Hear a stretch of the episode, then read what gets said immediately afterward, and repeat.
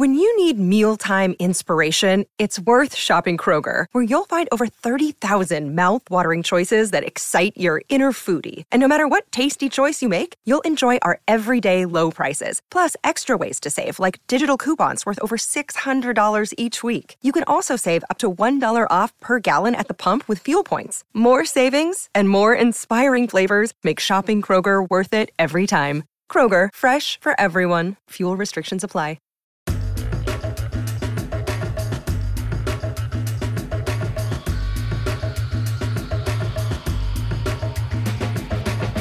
This is Entrepreneurs Exposed, the podcast where we speak to all kinds of founders and creators doing amazing things in business and beyond. Listeners, you can now support the continued growth of the show. Go to glow.fm slash E2. That's glow.fm slash E2. If you enjoy the content we're producing here and our show is part of your podcast routine, Check it out. We always appreciate it. Today, we're speaking with the CEO of COOs, so to speak. He is Cameron Herold. Cameron is a lifelong entrepreneur and the head of the COO Alliance, the largest global network for the second in command. He's also responsible for helping engineer 1 800 Got Junk's spectacular growth alongside Brian Scudamore and is the author of six books some of which we dig into today. In this great conversation with Cameron, we talk all about his recent nomad lifestyle and why he decided to sell basically everything he owned. We also chat about the concept of a vivid vision and how to put that into practice, the importance of carving out time to think and time to delegate. Musk's recent acquisition of Twitter, lots of commentary around that.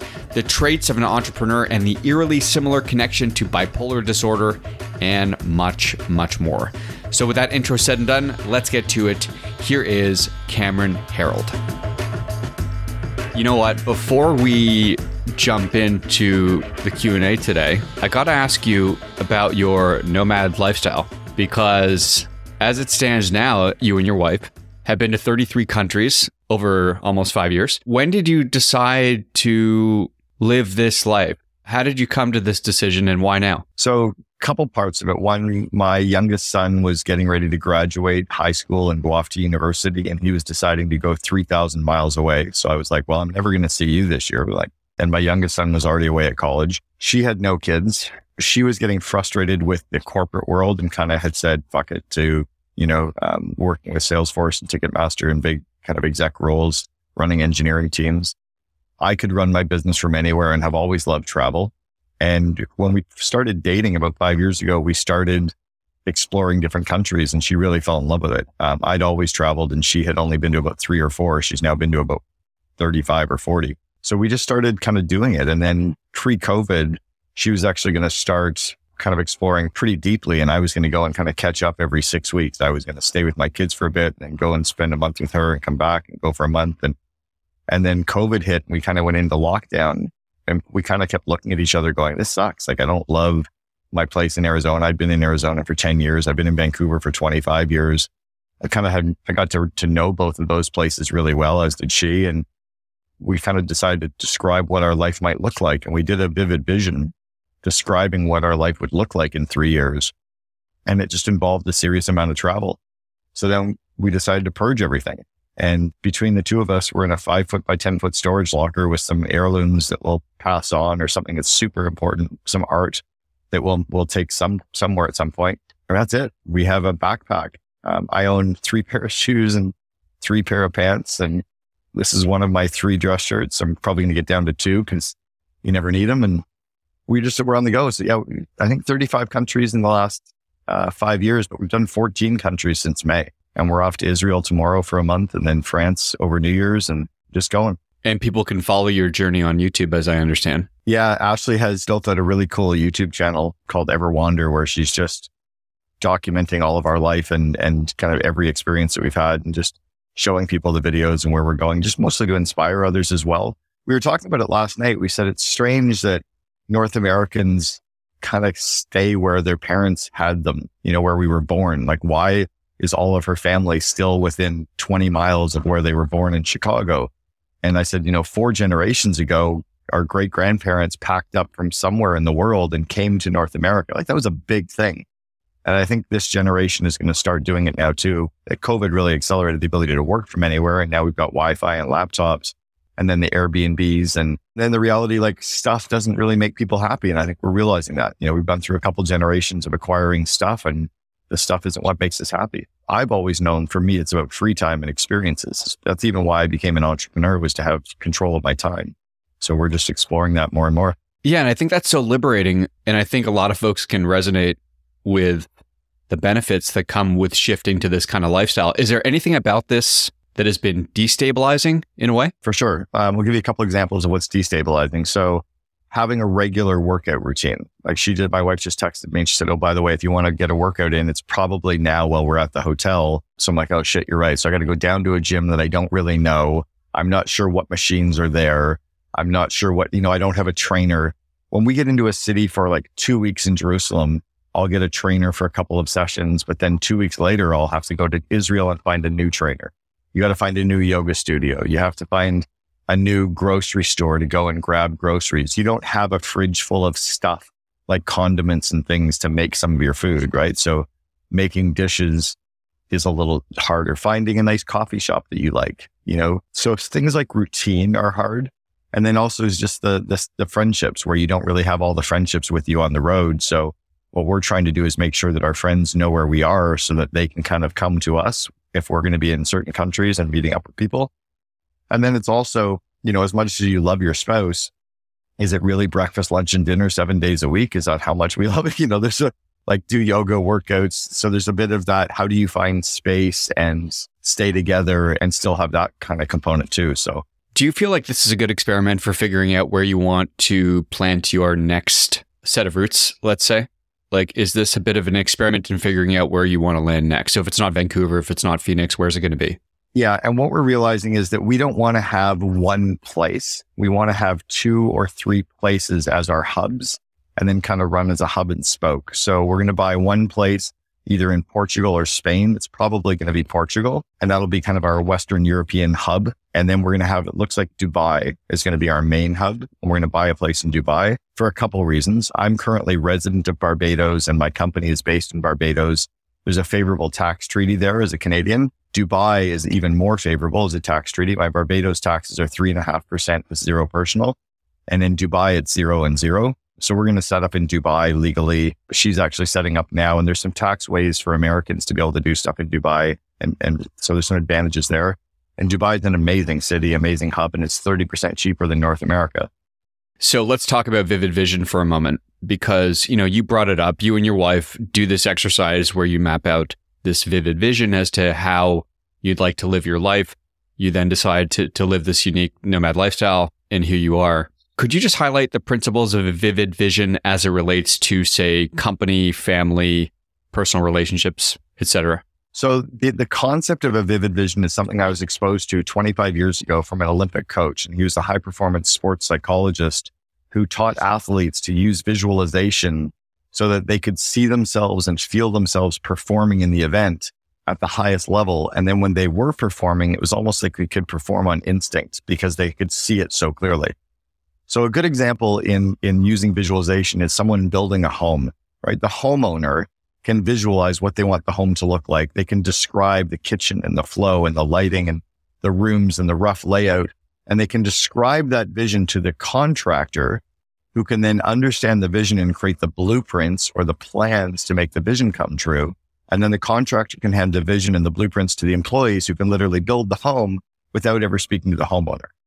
In the business world, the vivid vision is a description of your company three years from now. So December 31st, 2025, you kind of lean out into the future and you describe every aspect of your business, almost as if you were walking around your physical company.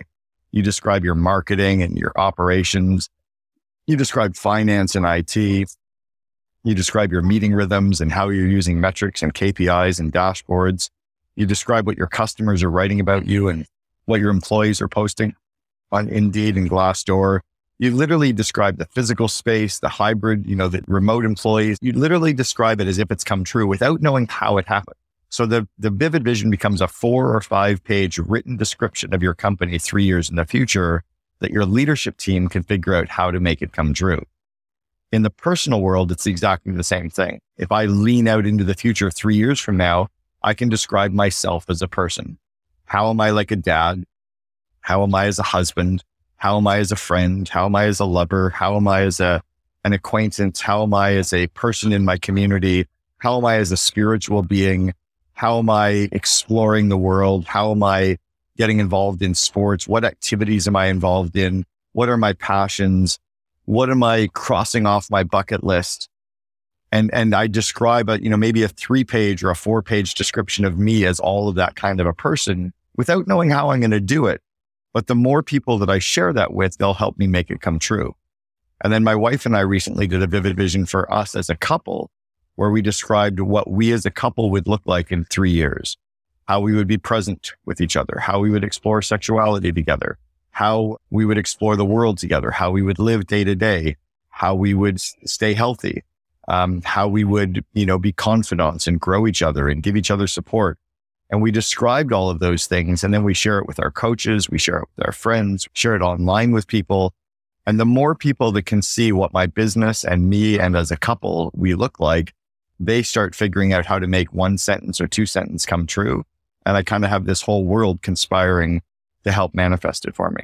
So this idea of leaning into the future, okay, and you've talked about it in a number of your talks related to this idea of sort of a guiding compass as it relates to business owners and those that think that they're doing this by crafting, let's say, a vision statement or a mission statement, how does that differ from what you're describing? And where are these business owners or entrepreneurs getting this wrong? So if I gave you a, a mission statement, right, that one sentence statement where I mashed up a few of my favorite words and it's supposed to align my whole team, that would be the same as me going to a home builder, a contractor and saying, build me the most amazing beautiful, inviting three story home. What the fuck does that look like? I, like, is it a, is it a craftsman style? Is it modern? Is it open? Is it, you know, set up? Is it lighting? Is it high ceilings? Is it exposed brick? Like, which way is it facing? Like, there's not enough detail for the home builder to even build me a great home, regardless of how good they were, regardless of the budget. The one sentence mission statement doesn't describe in enough detail for people to figure out how they can align with that, what projects to work on, how to pick which things to say yes to or no to. So the entrepreneur spends all of their time trying to align people and hold them accountable, kind of like herding cats because nobody can see what you can see. But if everyone can see what you can see, like I have friends call me now constantly and they'll say, Hey, I'm going to be in your city. Do you want to go play golf together? Because in my vivid vision, it says I go golfing and hiking and hang out with friends on the beach I don't go for drinks or dinner with people anymore. Right. If I'm holding dinners, I hold dinners at my home and I bring 12 people together.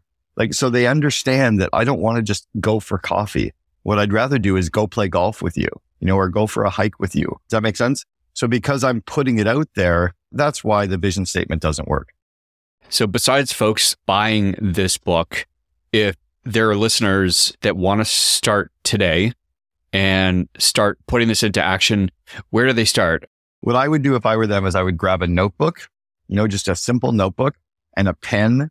And I would go somewhere where you're inspired, somewhere around nature, somewhere where you're out of your boardroom, you're out of your meeting room, you're out of your home office, no laptop, no phone, no iPad, literally just a book and a pen and start doing a mind map and describing all the different facets of your business or your life allow yourself just to daydream for a few hours and allow yourself to dream and think. And don't worry about how it comes true, right? If you remember the analogy of building the home, I don't know how they're going to install the wolf stove.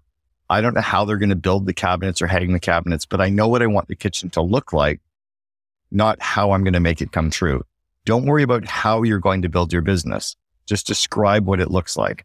So you mentioned this idea of allowing oneself to dream. I watched your talk related to letters to my younger self and the biggest lessons every entrepreneur needs to learn. One of which was, as you mentioned, time to think, right? Allowing yourself to dream. Do you feel like we don't do enough of this as founders, as entrepreneurs? In your experience, I mean, how do you put this into practice? Do you block off time in your calendar for quote unquote time to think? Yeah, I do a couple things. So I don't work Fridays anymore. So I blocked off Fridays as days that I don't work. I never work weekends. So Saturdays and Sundays are sacrosanct. I don't work at all. and I stop working at 5:30 at night on weekdays. Because the reality is I'm never going to catch up. I'm never going to get my list done. So by working at night, I'm kind of lying to myself. I'm usually avoiding family or fitness or something and filling it with a dopamine rush of business. So by forcing myself to work within a container of time, it forces me to have the free time to think, but it also forces me to start delegating stuff that I want to get done. Second thing that I try to do is I try to make it my to do list on a weekly basis of all the stuff that I want to get done. And then I put the number of hours or minutes beside each item as to how long it's going to take.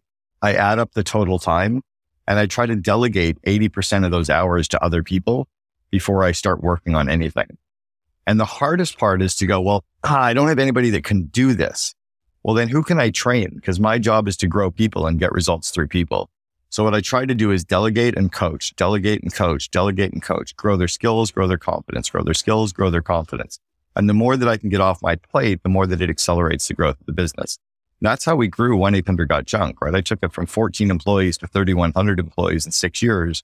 It was by delegating fast and by learning how to grow people. Two to 106 million, I think. Yeah, 2 million to 106 million in six and a half years. Let's hit on some of these and drill deeper. So this idea of delegation, you have this framework that you've talked about related to putting everything out on a spreadsheet and sort of columnizing everything into tasks, classifying those tasks, and then assigning a dollar framework to each of these things.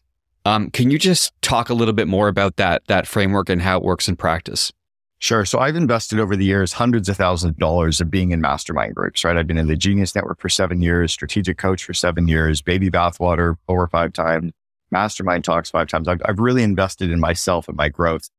And in one of the systems that I was learning at Strategic Coach, they talked about this activity inventory, the idea of someone videoing you and documenting everything you do for the entire month and then rewinding the video and watching it and writing down everything you do. I reply to emails. I open emails. I book meetings. I book flights. I research travel. I coach people. I do speaking events, whatever. You end up with a huge, long, all inclusive list of stuff. So what I do is I take a spreadsheet.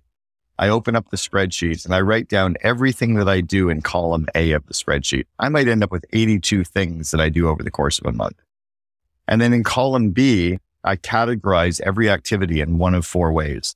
Either I for incompetent, meaning I suck at it. C for competent, meaning I'm okay at it. E for excellent, meaning I'm really, really good at it, but I don't necessarily love doing it. And then U for unique ability, which is the stuff that I love to do. I'm really good at. I get fired up when I'm doing it. People get energized watching me do it. I would even do it for free, except I have to pay bills. And then column C, if I was to hire someone just to do that task, just to research flights or just to clean toilets or just to book speaking events or just to speak to audiences, right? What would the hourly rate be that I would pay someone to do just that task day in and day out all year.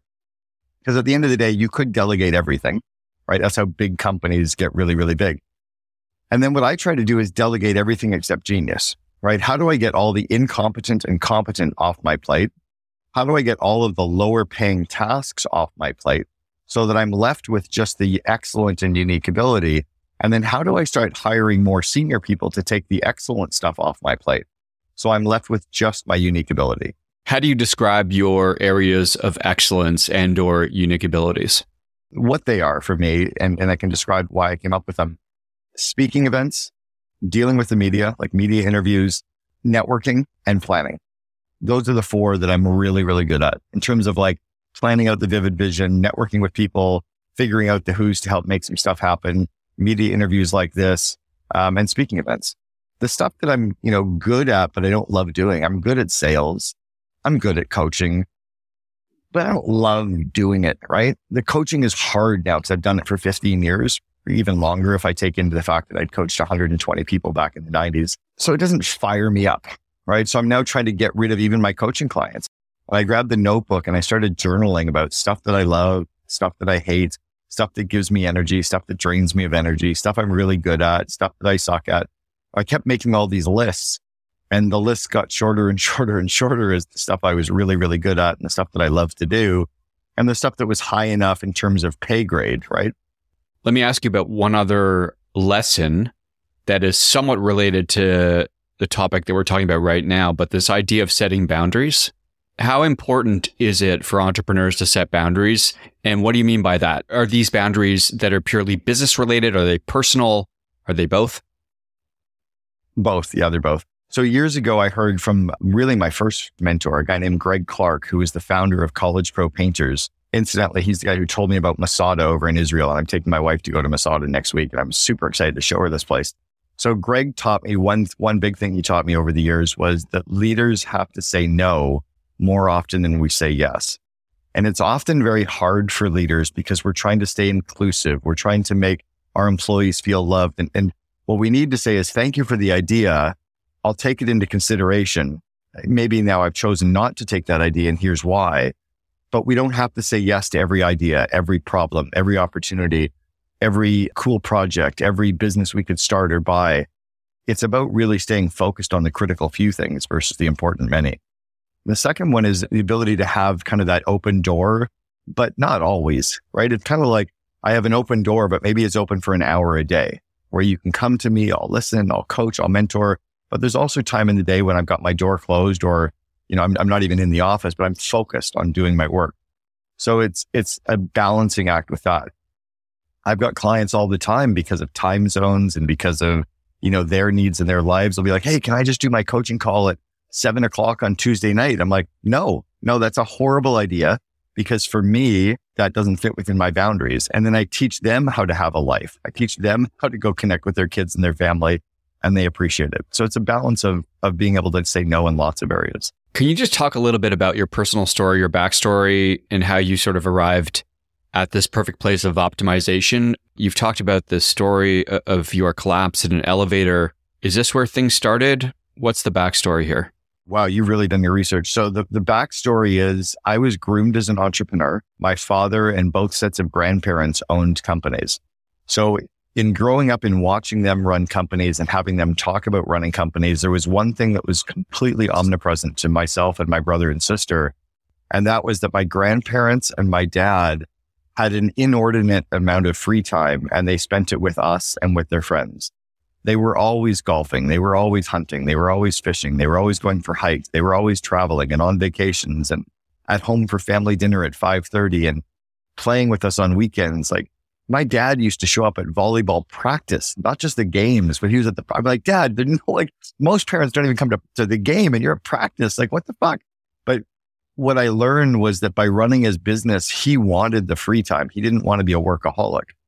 So that was something that was really powerful for me. When I needed to learn it the most was I was building this internet company. We'd gone from about 60 people up to about 900 people. We were, we had then gone public. We just sold the public company to another public company in January of 2000, right at the height, the height of the internet boom. But the transaction didn't close until April 15th. Well, March 15th was the start of the stock market crash when the NASDAQ went down by 78% over about six months. So our $64 million valuation on the sale was worth 3 million by the time we were able to get out. I literally helped to take the company from 900 people down to about 300 people. And I was buying my first house. My wife was pregnant. Uh, we had a mortgage. I was living part time in Seattle, part time in Vancouver. I was drinking every day. Uh, you know, I was working from seven in the morning till seven at night, going to start dinner with two Manhattans, having a bottle of red wine, finishing dinner with a Grand Marnier, smoking at night, waking up in the morning, doing it again that was five days a week in Seattle, going home to Vancouver on the weekend, pretending everything was good. I was clinically redlining and didn't know it. So I had to learn that what was feeding me was the fact that I loved business, but I realized I wasn't in love with my first wife, right? I wasn't in love with myself. I wasn't, I, I didn't have any hobbies or any activities. And then I repeated the pattern again with 1 800 Got Junk. So I needed to crash. I needed to hit that bottom and then I needed to think about what was important. So, you know, going through a divorce when my kids were 10 and eight and thinking about how do I become a, a, a dad that my kids look up to? If someone asks my kids, what does your dad do? The last thing I want them to say is what I do for work. I want them to say he loves to travel and he loves hiking and he loves skiing and he likes to play golf and he hangs out with his wife and he likes cooking and wine. Oh yeah. And he does these things for work. But the only way I can, can have them see that is to live that. The work culture that we are currently exposed to in North America I think doesn't get this concept at all. And the way that they prioritize things is completely backward. It's almost like wealth first, health second. Even if health is a priority, it's way down on the list. How do we move the needle on this? I think the needle's moving. So uh, if you look at Gen Y, kind of the, the second half of the cohort of Gen Y, which is really the 33 year old down to about the 26 uh, year old, about the last half of Gen Y and then the first half of Gen Z really care more about lifestyle and freedom. And, you know, we're here about this whole like quiet quitting. Years ago, we called it coasting and people were in jobs and they were coasting. Well, they're not so much coasting now. What they, what they're saying is, I don't believe in this 50 hour a week to buy stuff that I don't need to impress people I don't like. Right. So they're pushing back against that. However, I think they're still stuck in that whole Instagram lifestyle of trying to impress versus, you know, being able to pull back from that and just saying, I actually just want to have a great life and, and work in some cool shit and have some good balance. But I think we're finding that the best companies out there are trying to understand how to attract and retain those people and we realize if, if we're just drive, drive, drive, we're going to lose them. And I do think that cohort is pulling away from the need of ownership and, you know, the big homes and, the, but there's, they are still definitely trapped in the fast cars and the nice watches. Okay. So the second part of this question, which I didn't mention, which I will now, is this idea of slowing down and, and being less manic is sort of a derivative of what you're saying.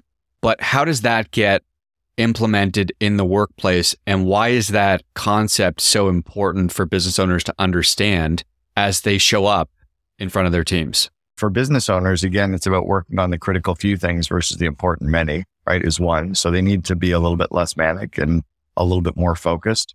I think we need to look at our employees. I was, I was coaching someone yesterday. I said, what's most important with your, he's about 100 employees is not that they work nine till five, five days a week. That's probably the least important thing. The most important thing with those hundred people is they're really happy. They feel really engaged. They feel really supported by you as a leader and by your leadership team and that they're working on the critical few things. Help them get a bunch of stuff off their plate that isn't really that important. But I don't think leaders often show up that way. We don't show up trying to grow our people and grow their confidence and grow their skills and pull stuff off their plate that probably doesn't need to be done and just have them do that. And then say like, get the fuck out of here. Go have a great weekend, right? Take the rest of the day off today. You worked really hard for four hours. I appreciate what you've done. Thank them for what they're doing. Thank them specifically for, for living the core values. And I think if we work more on that, we're going to realize that it's about kind of that meritocracy, right? It's about getting the right people, as Jim Collins says, in the right seats but then it's about getting them working on the right stuff. You're giving them the ability to get more shit done with less people faster. One of my big pet peeves with early managers, usually the managers that are managing for the first or second year of managing people, their solution to every problem is I need to hire more people, right? If your people are coming to you saying we need to hire more people, you probably don't they probably don't know how to help people be more efficient. They're probably not coaching. They're probably not delegating well. They're probably not like observing Parkinson's law. They're probably not running effective meetings. So what happens is everybody's busy being busy, but they're not necessarily being productive. When you become a seasoned executive, you could probably fire 30%, like what Elon is doing at Twitter. He'll fire 70% of the team at Twitter and he'll still get more shit done with less people and he'll scale the organization. Yeah. Sorry. Clarifying question. And I'll ask you follow up on Musk. What is Parkinson's law for those that don't know what that is? Parkinson's law states that work expands to fill the space that we give it. So if I said to my kids, I need you to clean the house, it'll only take you an hour. Oh no, it'll take us all day. We'll have to scrub the floors and wash the counter. Like, or if I changed the question, I said, Hey guys, I have friends coming in an hour. I need you to clean the home and do the best you can, but be done in 30 minutes they'd be done in 29. If I said only spend 20 minutes cleaning the house, they'd be done in 19 minutes because I give them a smaller container. Very similar, the price of things expands to build the budget that we give it. So if I said to my assistant, Hey, Mayor, I've got four people that I want to have dinner with, four CEOs. It's going to be a working dinner. She could book dinner at Hy's or Morton's and we'd have like all these wines decanted and a beautiful steak dinner. It'd be amazing. It'd probably cost two grand. Or I could say, Hey, Mayor, I have a working dinner at my home. Can you just bring in some healthy food and keep it under 120 bucks? She could probably do dinner for 120 bucks for four people at my home. So neither of us are in the business of predictions, I don't think. but let's make a prediction as to what happens to Twitter in its next chapter. And I think you're probably better suited than most to make a prediction on this. I mean, you did work with his brother after all, way back when. What do you think Musk does here with Twitter? What what's his game plan? Do you think it's some sort of x.com derivative? What does he do with this platform? Funny, yeah. So Elon's very first domain was at the letter x.com. So Elon, I was a reference for Elon and Kimball Musk in their very first round of funding for Zip2 in January of 1995. Kimball Musk worked for me at College Pro Painters, as did his cousin Peter Rive, who went on to build Solar City. I hired them as franchisees and trained them. I, I think he'll pull it off. I think he's very stretched. I think he's again out on a bit of the lunatic fringe right now. And I texted Kimball about six years ago when he was on the first Joe Rogan interview. And I said, we need to pull him off the grid a little bit for a few weeks to get him to balance a bit. You could tell he was angsty. You could tell he was stressed. He wasn't sleeping. He was worried about the government. He was worried about like, I think he's a little bit there right now with Twitter. I don't think he's doing the wrong things. I just don't think he's managing the media perception of what he's doing in the right way. I think he is absolutely doing the right things. I think the pendulum swung way too far during COVID, where employees were allowed to coast and not necessarily really be working and showing up. And I think we need to bring that back. I think for some companies, especially in the wartime kind of component, as Ben Horowitz and the hard thing about hard things talks about, there's a difference between a wartime situation and a peacetime situation. In a wartime, you need to fucking hunker down and get shit done. And that doesn't necessarily happen with people working from home in their own hours. And I think the Twitter turnaround is a bit of a wartime situation.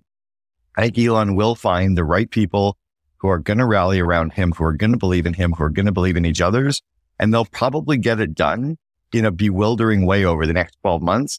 Some of them won't like it, but those are the people that'll probably leave. And that's okay. There's plenty of other companies for those people to go work for.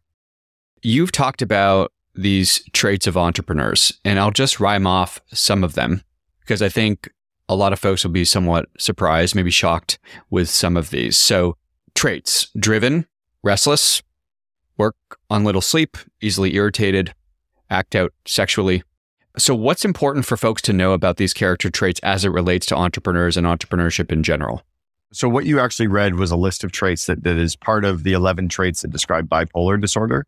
Um, so, most most entrepreneurs are on the spectrum for bipolar, and I don't make light of bipolar. My my oldest son, who is 21, is clinically diagnosed with bipolar. He's medication for lithium. He had a hypomanic episode and ended up in the psych ward. So, I'm very aware of what bipolar is. I'm on the spectrum for bipolar disorder. I have 11 of the 11 traits of bipolar disorder. I'm not medicated, but I'm hyper aware of when my mania takes over. And I'm hyper aware of the stress and depression when I can course correct and worry. The mania in bipolar, right? The manic depression. So the mania is why people will invest in us. It's why they'll quit their jobs and work for us. It's how I recruited Kimball Musk was this crazy optimistic energy without really knowing how I was going to pull it all off. It's the recruiting the senior executive to come join me when I'm not really sure how I'm going to pay him in three weeks, but I'll figure it out because he'll help help figure it out with me. That's the mania. The depression and stress of bipolar is when the entrepreneurs kind of don't take the time. We don't decompress. We don't have a healthy lifestyle. And we're working on that lunatic fringe, which is kind of where you know, Elon Musk is right now. And you can't tell your board that you're scared. You can't tell your employees you're scared you can't wake up in the morning and tell your team, oh, fuck, I'm worried how we're going to do all this stuff. So you live very kind of under this pressure. And entrepreneurs need to be in mastermind communities and with coaching components where they can turn to a trusted peer group and say, I don't know what the fuck I'm doing, or I'm a little bit nervous, or I took a bit off more than I can chew, or I've mortgaged my home, or I haven't paid myself in six weeks. You know, we need that breathing space to allow the exhaust to come out versus to build up internally. The second part that I noticed with many entrepreneurs or most entrepreneurs is most are have attention deficit disorder. So I have 17 of the 18 signs of ADD, but I do not consider it a disorder. Now the medical community and the science community and the, the teaching community think that ADD is a disorder because we're not like them and they want us to be like them. But you don't find a lot of engineers and, and medical, you know, doctors and teachers who are that inspiring to, to get masses of people to follow them.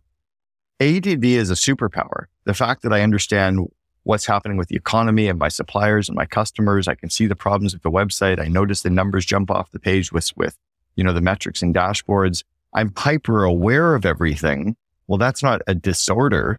That's almost a superpower. And because I'm so hyper aware of everything and I see all these things, I can't handle them all. I need to delegate them. That's a superpower.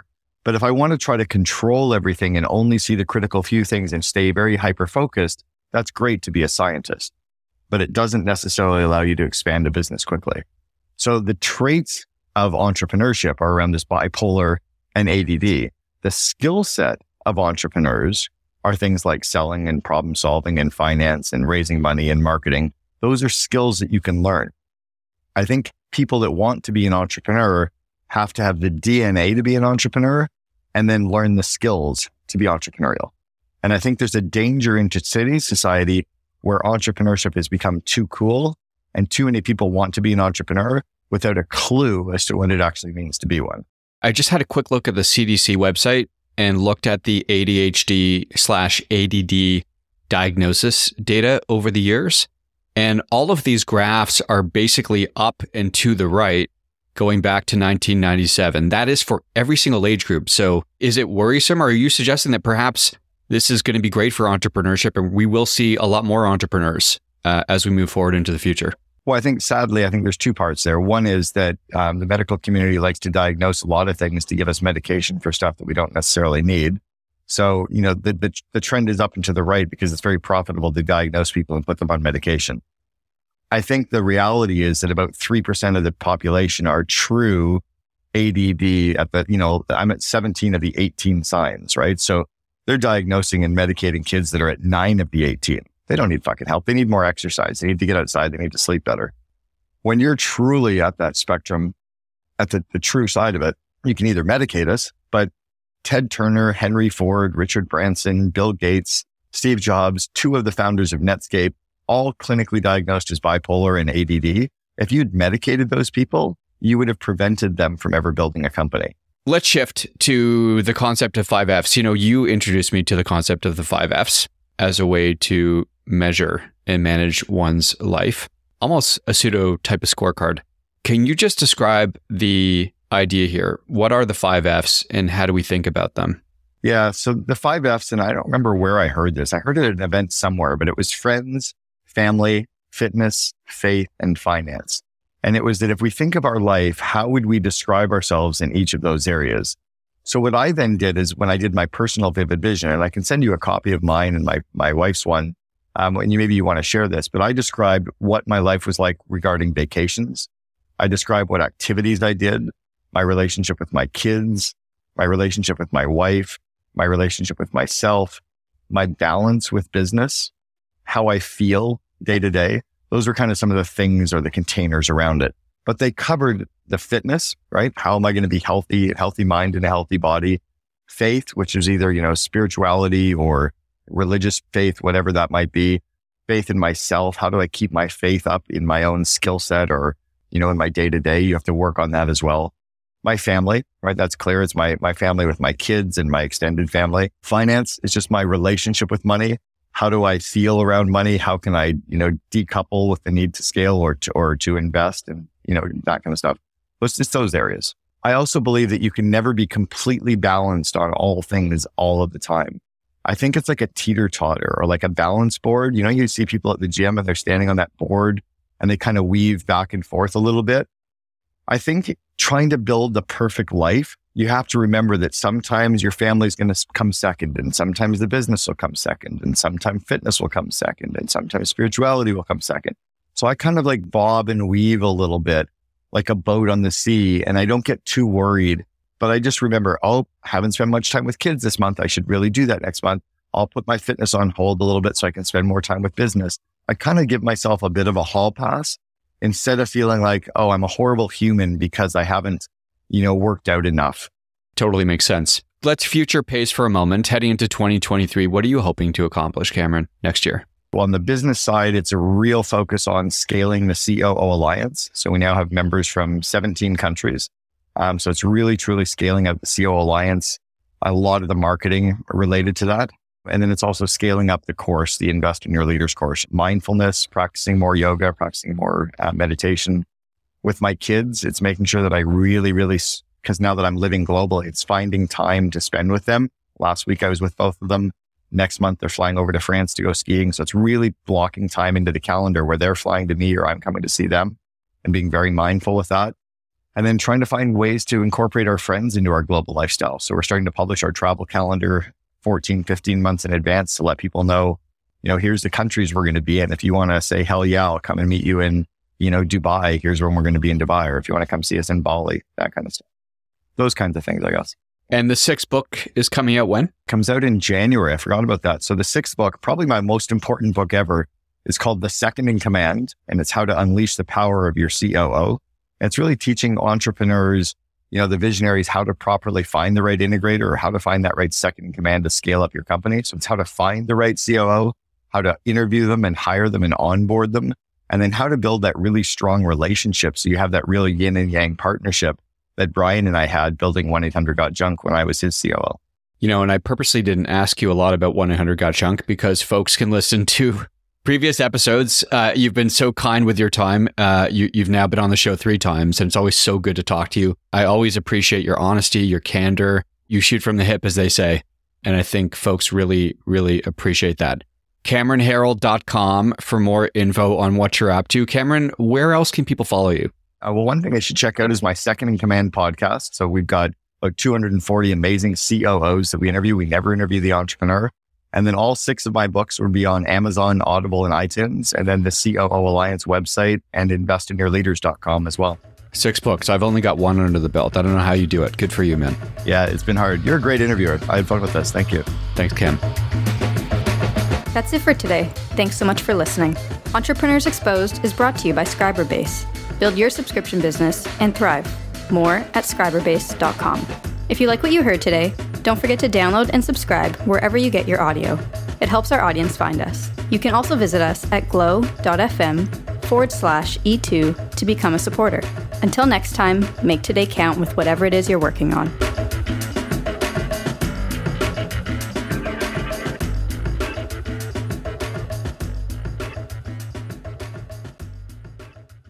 Miles, are you ready to record our promo for season two of the Wanna Bet podcast? David, have you ever seen a grown man naked? Miles, we're not here to quote lines from Airplane. We're here to tell people that season two starts August 18th. But I like Airplane. I know you do, but Wanna Bet is a sports betting podcast. Each week we bet $1,000 on the NFL teams and games that we love. Well, that sounds like fun. It is fun. And last year you picked over 60% of your games correctly. How'd you do? We're not talking about that. We are telling people that they can find us every Friday. So no more movie quotes. Roger, Roger. Electricast. Introducing the Deep Leadership Podcast. Leadership is a people business. That's the philosophy of your podcast host, John Rennie. John Rennie. As a former submarine officer who spent 22 years leading businesses in corporate America before starting his own manufacturing business, he knows that leadership matters. Leadership matters. Deep Leadership is real world, actionable leadership advice from John and his expert guests. Become a leader worth following. Subscribe today. Electricast.